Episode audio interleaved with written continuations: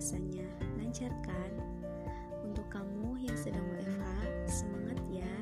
Semoga segala gangguan bisa kamu hadapi. Untuk kamu yang sedang menciptakan karya, gimana hasilnya? Semoga semua kesulitan bisa kamu lalui. Oh iya, ini adalah podcast pertamaku. Semoga kalian suka. Dan kita bisa bertemu lagi di podcast-podcast selanjutnya. Kasih. Dah.